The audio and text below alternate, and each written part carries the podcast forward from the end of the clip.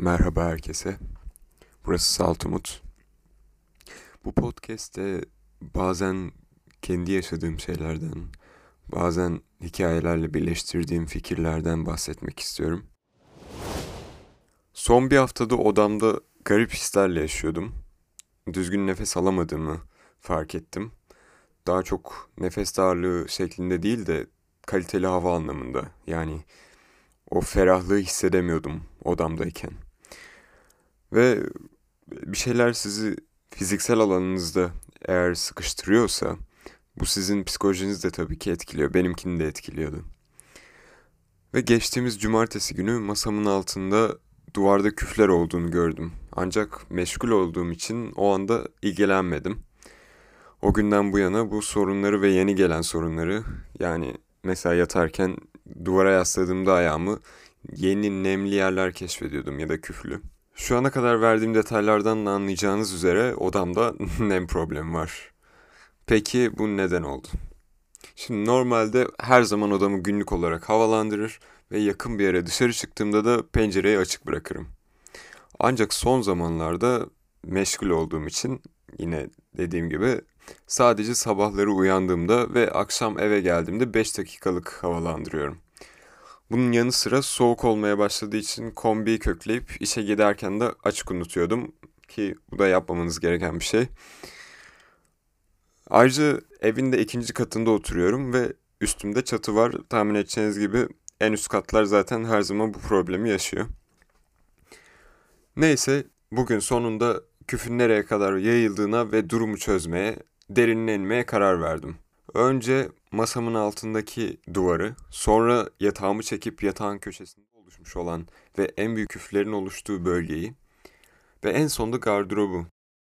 Neyse ki şu anda küflerden kurtuldum ve daha sonra oluşmaması için sprey de kullandım. Şu anda bu sorunu yaşamıyorum yani.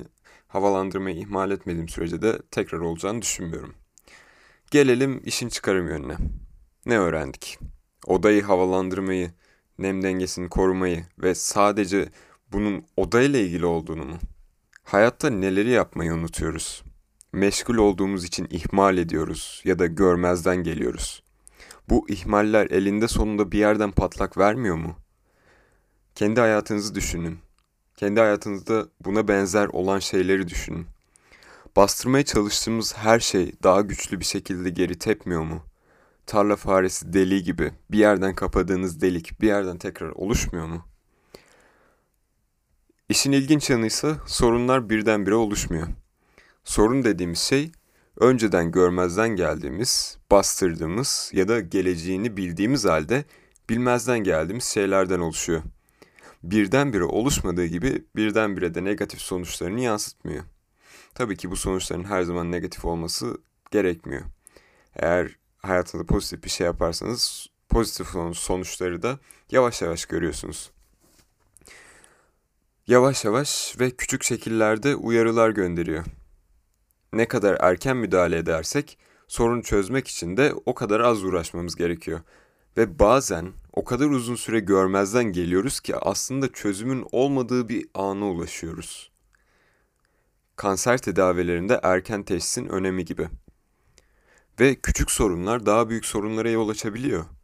Mesela ben bu küf sorununa uzun süre müdahale etmeseydim kendimi, solunum yolu hastalığı gibi ciddi sorunlara ulaştığım bir noktada da bulabilirdim.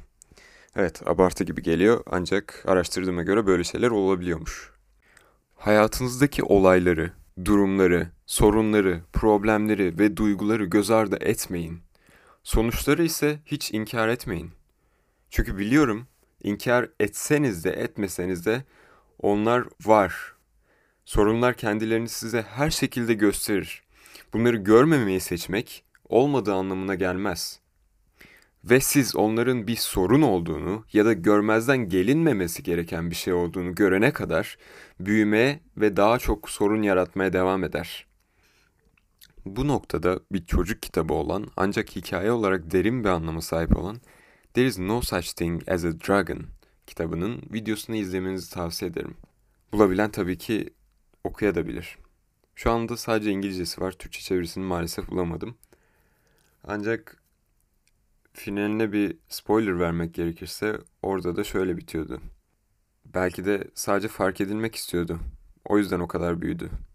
Bu yüzden sorunlarınız büyümeden çözmeye çalışın. Bir dahaki bölümde görüşmek üzere.